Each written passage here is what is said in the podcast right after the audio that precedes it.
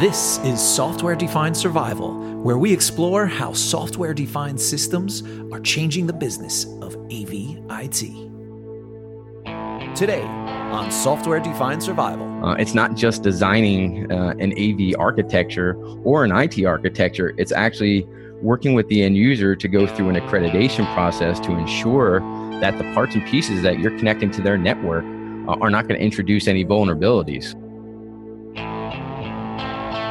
Uh, there's very few manufacturers out there that actually take the time uh, to provide uh, a secure means to deploy their, their solutions onto a network. Long gone are the days of, hey, we're just deploying a standalone network.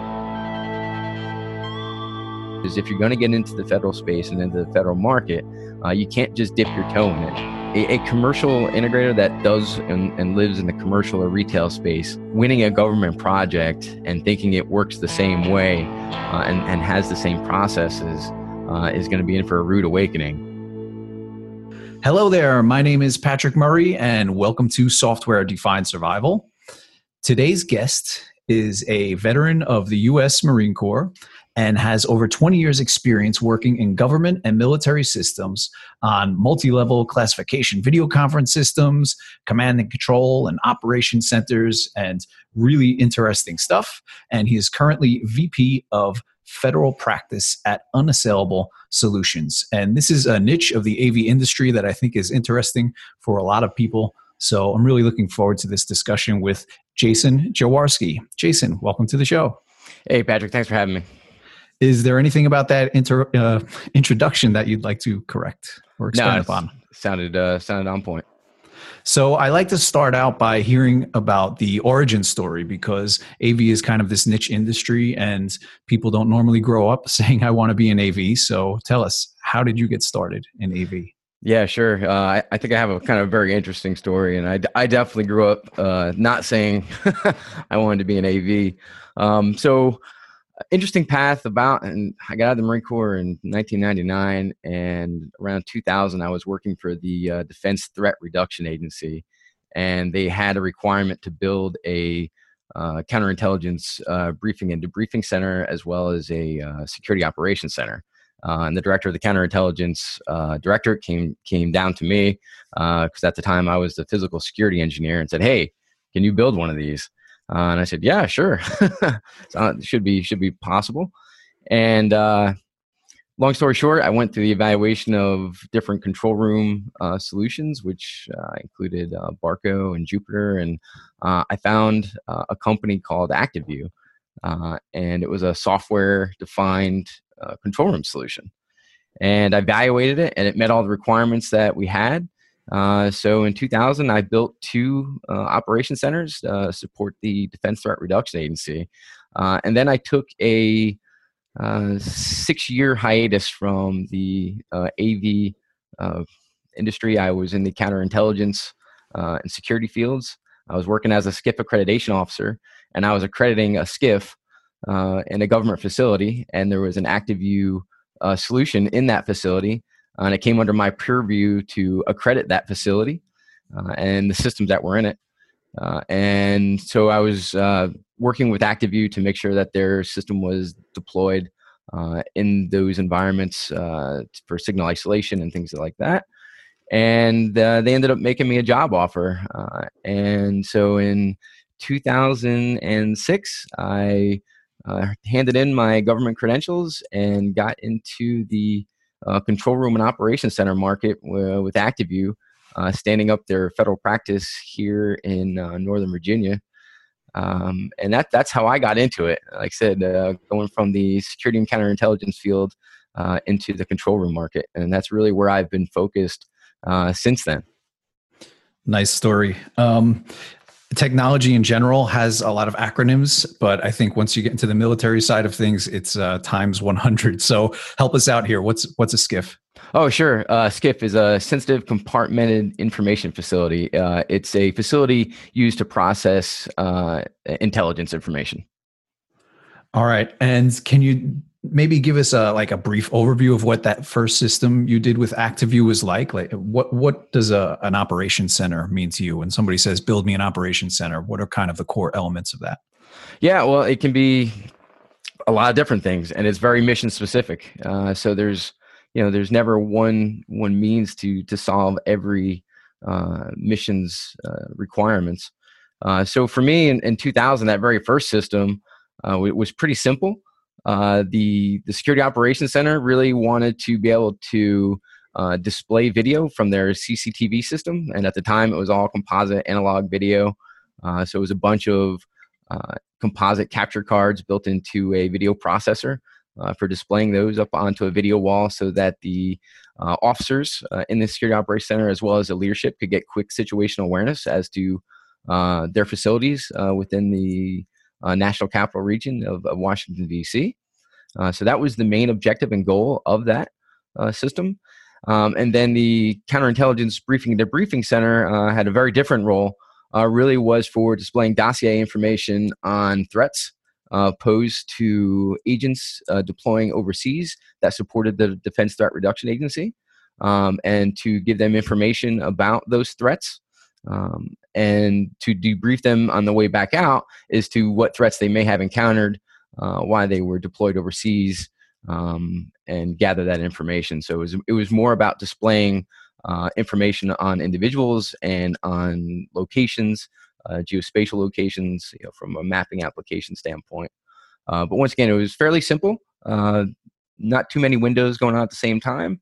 Um, so that was those are the first two operation centers uh, that I that I have. So overall, with any operations center, uh, they, though they all have very different missions, uh, in the objective usually is to gain situational awareness. Um, and in most operations centers nowadays, uh, the main component is going to be a video wall of some sort. Uh, but even that is starting to change to some degree. Um, so having you know a large scale video wall to display information, and so leadership can gain uh, that situational awareness uh, and now with you know high resolution desktops you're seeing more and more where uh, operation centers are being deployed where the video wall is for you know leadership to view from afar uh, to gain situational awareness without impacting the uh, operators on the watch floor. And the desktops are being used to support uh, situational awareness to the operator so they can bring up you know six seven eight ten twelve videos uh, on their on their own personal desktop monitors uh, instead of having to uh, you know have a dedicated piece of the video wall for each uh, portion of the mission that may be inside a an operation center. That sounds uh, pretty fascinating a personal video wall that the resolution is getting that good where yeah you could kind of shrink all of that down and still have enough detail for it to be useful so you mentioned situational awareness a lot. Um, I'm guessing video cameras, things like that, street cameras, uh, maybe some TV feeds. What, what are some other things that um, might surprise us? What what might be included? What kind of sources might be included in there? And what are the challenges on displaying them? Yeah, so uh, cameras, and you know nowadays more and more the camera feeds are coming, you know, to us. Uh, we're ingesting them over the network. Uh, so H.264 streams um, SDVOE uh, for those systems, uh, etc. Uh, so those come from video management platforms. They're not coming necessarily directly from the camera uh, that you're having to interface with. Uh, you are interfacing in some cases uh, with overhead assets such as drones or UAVs to bring in live feeds to support you know the warfighter applications. Um, but in other cases, even drone feeds supporting uh, local law enforcement uh, is is coming more and more uh, standard. Uh, the other type of feeds uh, would be like any uh, operation, or I guess I say like any because I, I do it so much, but you know applications that reside on different PCs within an operation center, whether that be logistics, whether that be overall situational awareness you know, type applications, geospatial applications, intelligence applications, whether that be SIGINT or HUMINT, uh, things of that nature's. Uh, just static images uh, being brought up into the video wall, uh, and and other you know source files being you know, played directly on the video wall uh, versus uh, playing them on a PC uh, and then you know sourcing the PC to the video wall. Um, and, and more and more, you're seeing where end users want the uh, remote access to their PCs. So instead of having all your PCs under your desk, uh, and in a military uh, uh, government application, a lot of times there's multiple classifications, uh, so they can rack and stack all their PCs uh, in a data center uh, and use a remote KVM functionality, either through a network-based solution or through a fiber optic-based solution, like a ThinkLogical or something like a Crestron NVX or a Matrox Extio uh, things uh, of that nature are you know, kind of more and more of what uh, platforms you're seeing you know, within the operations center.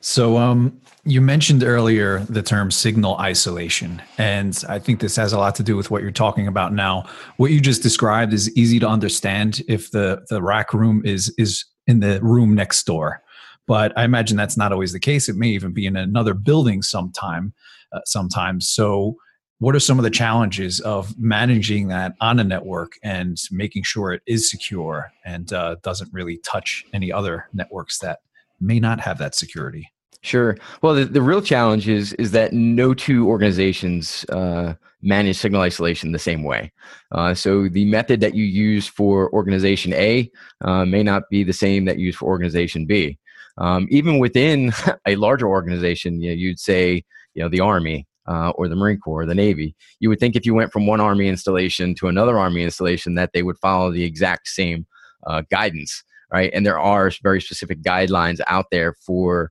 uh, separation of signals uh, between classifications of what they call red and black.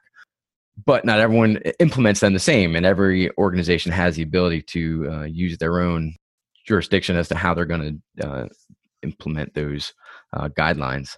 Uh, so in general, uh, there's a uh, people I use use the three foot rule for processing. So PCs and anything with a processor in it need three feet of separation between them.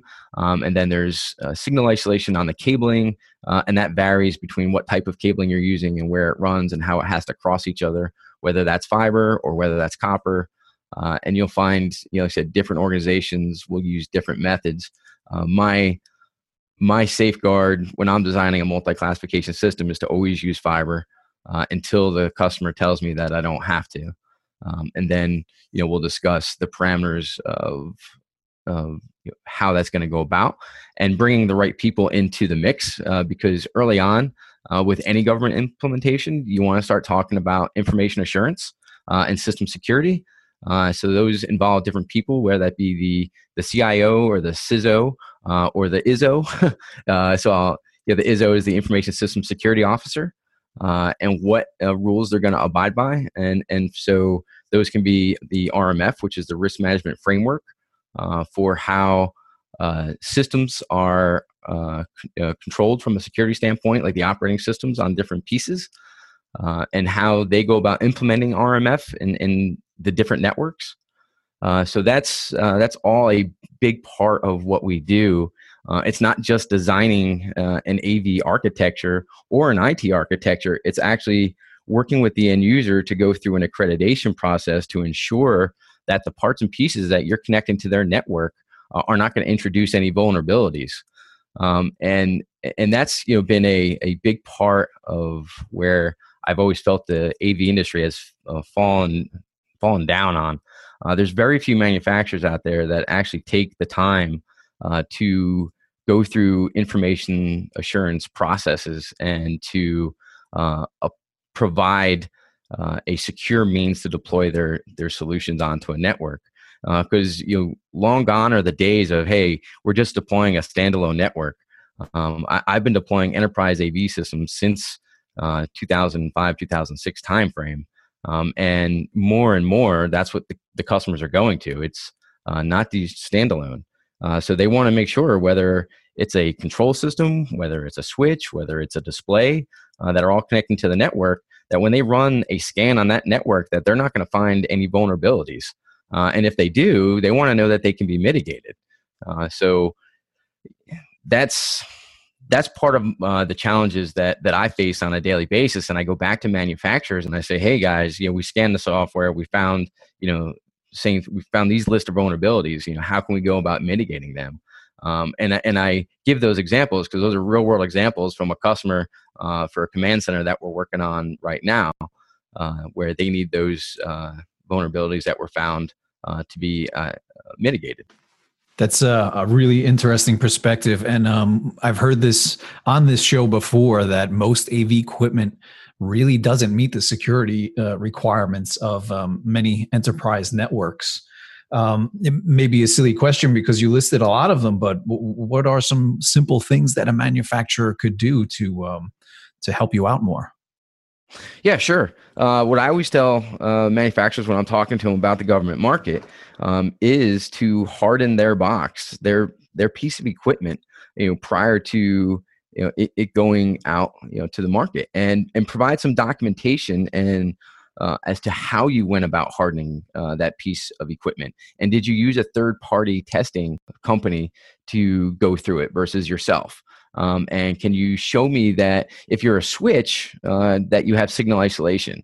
If you're if you have a network interface, can you prove to me that when I run a scan that I'm not going to find any vulnerabilities? Or if I do, do you have a secure configuration uh, implementation guide that I can use? Because there are now some uh, devices that are on the network, uh, and I'll use one for example, uh, the NVX. I just did an NVX deployment uh, had like 70 NVXs on there, and, and they they have the ability to to be secure, but you have to know how to set the uh, to configure the units so that they are using the secure settings, whether they're using encryption, an SSL, and TLS, uh, that their passwords are protected and that their passwords meet the guidelines, uh, that they're getting updated, that they're part of Active Directory. Um, all these sort of things uh, can really help me. So I I encourage the manufacturers, that all the AV uh, manufacturers that have any sort of network interface uh, to engage a third party uh, information assurance company and help them uh, lock down and harden their products uh, before releasing them, and then provide uh, secure configurations for the integrators to use so that they have some level of assurance that when they deploy them on a customer's network uh, they're not going to introduce any vulnerabilities. And, and once again, what that said is since every single customer has a different set of guidelines or or interpretations of guidelines of how they're going to implement security, uh, you're never going to have a, a foolproof means. And I always tell manufacturers is if you're going to get into the federal space and into the federal market, uh, you can't just dip your toe in it. Uh, uh, it's you're all in or nothing, and it's not a, a once and done. There's no uh, one time get get a uh, approval and forever your product uh, you know meets all the requirements. It's a continuous updating because as we know there's constant vulnerabilities coming out uh, to for security uh, technical security from a signal uh, and tempest standpoint uh, as well as and very much more so from the information assurance and over the network standpoint you know addressing viruses and malware and things of that nature. So uh, I I want manufacturers to to jump in, stay in, have a a a person at the manufacturer that knows how the secure configuration works and have that person be you know the point person to in, interface with that third party uh, testing company to ensure that they they're uh, deploying a, a solution uh, that's going to meet the, the government's needs. Thanks for that. That was uh, really insightful. And yeah, I, I, like the way you didn't put too fine of a point on it. That it's it's hard work if if you want to um, be involved in this space, and I'd imagine the same thing would hold true for integrators as well. That they'd have to really dedicate themselves to being a, a part of that industry, that niche. Yeah, very much so. You know, you'll find that there are integrators out there that know the federal market uh, and and candidly know the lingo. Uh, they know what to look for. They know how to, and it's you know from a uh, from an integrator standpoint, they know the contract vehicles to use to get partnered up to win projects. Uh, but then they know you know the security protocols for for just getting in a building. Uh, you know, a, a, commercial integrator that does and, and lives in the commercial or retail space. Uh, winning a government project and thinking it works the same way uh, and and has the same processes uh, is going to be in for a rude awakening. Oh yeah, uh, it does not work the same, and it does take a, a special uh, set of skills uh, to operate as an integrator in the in the federal space. And what you'll find is uh, in the the integrators who are successful uh, in the federal marketplace, uh, a lot of them have previous uh, military eh, as their employees uh, that came out of the government space that help them navigate in that in that federal market. Um, and and I think we, we talked about before we started the recording is is having clearances, right? So you have to uh, have you know people on your staff that have a clearance. You have to have the company itself cleared, uh, and it's uh, uh that's a process in itself. Uh, so yeah, very much so. Uh, integrators that have a federal group and that are focused on the federal market know the lingo, know the requirements for information assurance, TAA compliance, trade compliance. not you know, in many cases you're not allowed to use products that are manufactured in China uh, because of you know, technical threats and, and because of the trade agreements that are in place. Uh, so you know those are things to know, uh, and and just accessing those facilities, what's expected of you at those facilities uh, in secure environments, uh, and knowing operationally. A lot of times in the command center space, uh, we go into an operation center uh, and start working to either update, upgrade, expand uh, uh, the tech, AV technology that's uh, in that space. Um, and real world things start happening uh, that require us to get out right then and there, regardless of the clearance level that we have. And you know, a an integrator that's fairly focused is used to those sort of th- those disruptions. Is hey, mission comes first, and when uh, a, a, real world scenario happens and that operation center gets stood up and activated and things start happening you got to leave and that you may leave for 10 minutes you may leave for 10 hours you may leave for 10 days uh, depending on how long that is activated for until they can uh, basically give you back you know, the space to start working in again uh, so you're dealing with the the disruption that comes with with in the operation center space uh, is also part of, of that and it's it can be very frustrating i talk to companies and some choose because of the frustration not to get into the federal space. And I totally get it uh, because either, like I said, you're in or you're out. Uh, you can't just dip your toe in it. Interesting. I, I, I, really, I've got two anecdotes about that. I mean, the example you gave was was pretty extreme. That when something happens, they need to use uh, the rooms for a crisis situation. But um, I remember I was on a project once and we needed an escort to work in the room we were working in. And the first thing is you can't take your phone in there. So if one of your technicians, if your smartest guy is working on that project, he is offline. You cannot get in touch with him for that day or days that he's there. And um, one of my colleagues went to the bathroom by himself one day and they didn't like that at all, that he just got up and took a pee on his own accord. So um, there's yeah, there's very practical things that you need to be aware of, um, and it's uh, it makes a big difference on on um, how you're going to approach these projects. Yeah, I think that's a great point. The, the, just you know the simple fact is a lot of people ask me why I carry a notepad, uh, and they're like, "Hey, you know, we all use iPads, we all use tablets to do our work," and I'm like, "That's great," but in the spaces I go into, I can't have my phone, I can't have a tablet, I can't bring my PC in. You know, it's it's it's an old fashioned tape measure uh, in my my notepad, and that's how I that's how I go to meetings because of the restrictions on cellular technology or any. In some cases, you know, I have a GPS watch, I can't even bring that in, or a Fitbit. That all every all your electronics have to come off, um, and that just goes with the. I guess for me, I'm so used to that because uh, I've been doing it my entire career. Uh, it comes second nature. Whereas uh, a commercial person uh, focused would probably uh, you walk into it and be like, "Oh my God, I, I thought I was going to be able to bring my laptop. I thought I was going to be able to bring my phone. I have these applications that I need to use." So a lot of times when we're talking with uh, customers in a, in a secure space you know we start talking about those things early on is hey are you going to provide us internet access inside of your facility? Uh, do you have a laptop that we can use to connect to your network or multiple laptops if it's on multiple networks uh, to talk to you know for programming purposes or for configuration purposes? You know your dsp files your configuration of your encoders and decoders uh, and control applications. So yeah, those are all good points that it, it, which makes it more difficult. They're they're a lot more time consuming uh, to implement uh, uh a inside of a secure facility uh, because you don't have access to to people uh, while they're there. It's kind of a it's kind of a dark hole.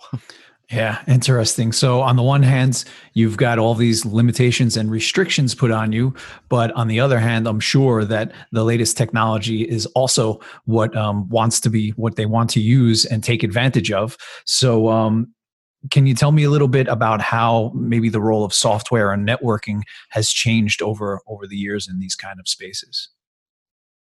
Yeah, well, for me, uh, coming from ActiveView, uh, which is a software-defined control room solution, that's where I got my start. Um, and they are a pure software solution. They develop software uh, and deploy it on standard servers, standard PCs, and they don't label uh, or brand any of those. Uh, so for me, I've and they've had their own control software. So much like a, a, a uh, I, I, thought ActiveView was doing what Utelogy did um, 20 years ago. They've always had their own their own uh, software-defined control platform that ran on a PC that you can access from from uh, access through a web browser that was just based on simple Visual Basic scripting. Uh, so that that's all I really ever knew prior to uh, leaving uh, ActiveView and coming into the the rest of the AV market. You know, for me, uh, lots uh, there hasn't been a whole lot that's changed. I've always liked that model, and I've tried to continue to use uh, that model, to use the the network, to use the enterprise, to integrate solutions into Active Directory, and to not be these standalone stovepipe solutions. there are uh, many more uh, software defined control systems now. Uh, and I mentioned Utelogy because I've done a few deployments with them, uh, and I love their model. Uh, it makes a lot more sense than having that that black box that the customer has to call in a, a programmer to support whenever they want to change. Versus, hey, I can go into a web browser. I can add a new device. I can remove a device. I can change devices. I can change the look and feel of the user interface. Um, and I can do that on my own with my own IT guys uh, that, that I have on staff. Uh, so that's where I, I do think things are starting to change uh, more so uh, within the industry as a whole. Uh, for me, like I said, I've been doing that for a long time. And uh, so I'm glad to see that people are, are catching up. That's interesting. That's a it's a funny take. So what it sounds like is um, software defined systems for you just means more flexibility Absolutely. Uh, not being tied down uh, to a single manufacturer and, and, not being tied down to an integrator either, uh, where I have to rely on them every time I need uh, something changed. So yeah, having having that flexibility is huge. Um, and you know, my, my first Utelogy deployment was just that. I had a customer. Uh, it was an Army customer, uh, and they said, "Hey, look, we have a Crestron system and they had no issues with Crestron itself, but they found it hard to obtain the funding they needed to make changes to their control system when they wanted it. Uh, and they said, "Hey, do you, do you know of something else that we could use that wouldn't require any programming?" Uh, and I kind of scratched my head, and I had remembered I'd, I had talked to uh, a friend of mine. I'll give him a shout out, Shane Myers, um, and he had told me about Utelogy. So I couldn't remember the name of the platform. Uh, so I called up Shane. I said, "Hey, what was the name of that platform you were telling me about that didn't require any program?" And so he told me about Utelogy. So I gave Frank Pellkofer a call, uh, and he was very skeptical of me at first uh, and my intentions. I think he thought I was trying to get some information out of him, but uh, my intentions were true, and we ended up deploying uh, the first, well, my first uh, system within the the government with Utelogy, and it's still there today, and it's it's working fine. Uh, and so, yeah, it gave them a ton of flexibility. They have two AV support technicians on site. Uh, they got trained up on Utelogy, and after the deployment, uh, they continue to support it and maintain it. Interesting. Yeah, Frank's a great guy. He's been on the show before and uh, big advocate of software defined systems. What I like about that story is that um, it, it, goes back to this whole processes and systems and understanding how uh, the federal space works. They couldn't get the funding to send a guy like me there to change the programming. Yep. And and that's where the software so it wasn't really the technology itself, it was just really the the the you know the steps to getting a change done is is what was holding them back and was the argument for something software defined. Yeah, yeah, exactly. Are are you working on anything interesting in the now or in the future that you'd like to share with us? I am working on things that are interesting. Um, unfortunately, because of the nature of the work we do, uh, which is also a downside, there's not a lot of marketing I can I can put out there about what I'm working on uh, currently. You know a, a, lot of times in federal contracts there's a, a clause of, of no marketing. So you can't necessarily go out and say i worked on you know customer abc's you know system and here's what we did uh, without getting uh, permission from you know the, the, the legal team at whatever organization that you're working at. So a lot of times, uh, any marketing is very generic in nature, saying we did a DoD deployment in this general region of the United States or overseas, and we use these general technologies uh, because you know they don't they don't want people to know exactly what technologies they're using, uh, why they're using them, um, and and who they're working with. Uh, so yeah, unfortunately, I'd, I'd love to share. I've done some really great projects, uh, and for me, uh, it, it, that's the reward. Is the frustration is there, but the reward at the end is knowing that you're actually help keeping people safe uh, is huge. You're helping, you know. So I still have plenty of friends that are in the military and plenty of friends that are in our government uh, that put themselves in harm's way every day, uh, and knowing that you know I'm providing their leadership and operations center to help you know provide them better information to make better decisions uh, that hopefully will help keep them safe and keep and protecting uh, the assets of the United States uh, is is awesome. That that's a great you know thing. Is a lot of times I can't tell people where the systems I put them, but knowing that they're doing great things is is pretty rewarding. Excellent. That's great stuff. I really think that uh, that is um, something that keeps a lot of people going is is seeing their systems in in operation and knowing that they they have a real world effect. It's not just a meeting room that uh, that collects dust somewhere. It's it's something that is used and actually, yeah, in this case, helps protect people and keep them safe. So we've mentioned a few times in in this uh, in this interview here how how complicated and difficult it is to navigate navigate this federal space where would somebody go a manufacturer an integrator if they were interested in maybe just looking around and seeing if this is for them how, how would they go go about get starting with doing that where could they turn to for some help yeah, so we offer uh, unassailable solutions. We offer business consulting uh, services to manufacturers and to uh, other integrators that want to get into the federal space. Uh, they know it's alphabet soup. They're trying to figure out what all these acronyms are. They want to get their products accredited. Where do they go to get accredited? What accreditations they need? How do they go about that process? What are the third party labs that they can go to to get their products tested and evaluated? Um, and who do they need to talk to in the government uh, to get their products approved uh, for uh, any approved products list? so yeah, uh, we're we're happy to help. Uh, we've offered our services numerous times to different manufacturers uh, to get them started uh, and where to go to get uh, those services, as well as where to find uh, cleared people that want that can support these federal projects in the classified space. so it's it's not always just about you know understanding it, but also needing and having the people and the resources that can support the customers once you do get into the market. Is there a if somebody would like to get in touch with you how would they go about doing that? Sure. Uh, best you know i'm a big uh, linkedin user. Uh, i'm on there all the time. Uh, so they can always look me up on linkedin. Uh, you can also go to uh, our our company's website which is unassailable.solutions.com Uh, that's it's a company that's run by my, my wife and i so uh, you can look to see kind of what we're uh, our main focus is and, and where where we're where we're doing business Excellent. Jason, thank you so much for being on the show. Thanks, Patrick. If you or anyone on your staff ever considered themselves just an AV programmer, join the club. That's how I used to feel. I was just an AMX programmer or just a Crestron programmer, whatever language of your choice is, whatever it may be. There's generally this feeling in AV that we're not capable of using modern programming languages.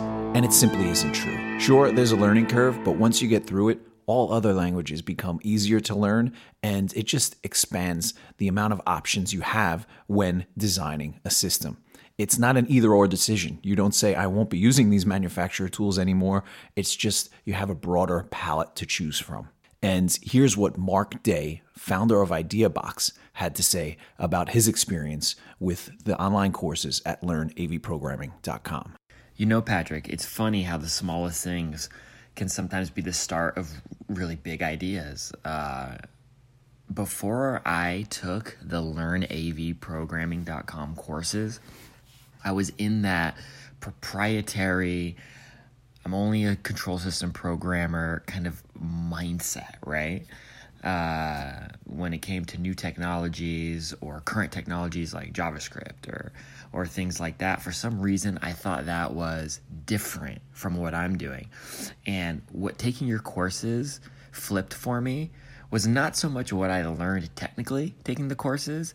It was the mindset of oh, wait a second, I'm already doing 99% of what some of these most modern programmers are doing. I just have to learn uh, you know, the other 1%. And that's really what I did. So it's really been kind of a big change after taking the course. Um, and I would really recommend this course to any integrator.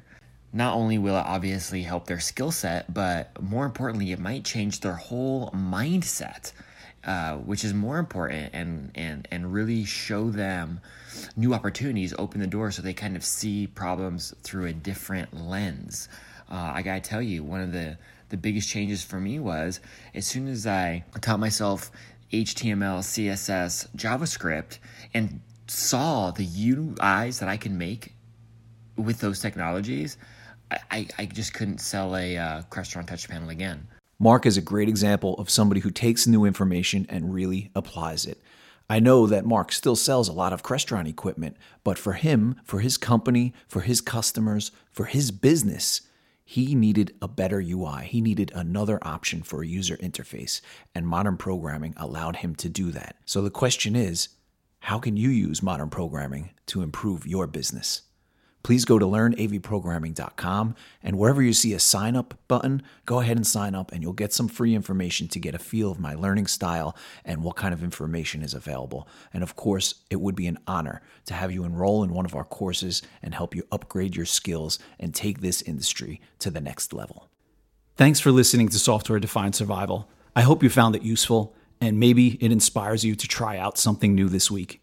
If you have any questions, go to softwaredefinedsurvival.com and click the appropriate button. I'd love to answer your questions on the air. And if you'd like to help spread the word, please subscribe, comment, and share it with your friends. Thanks.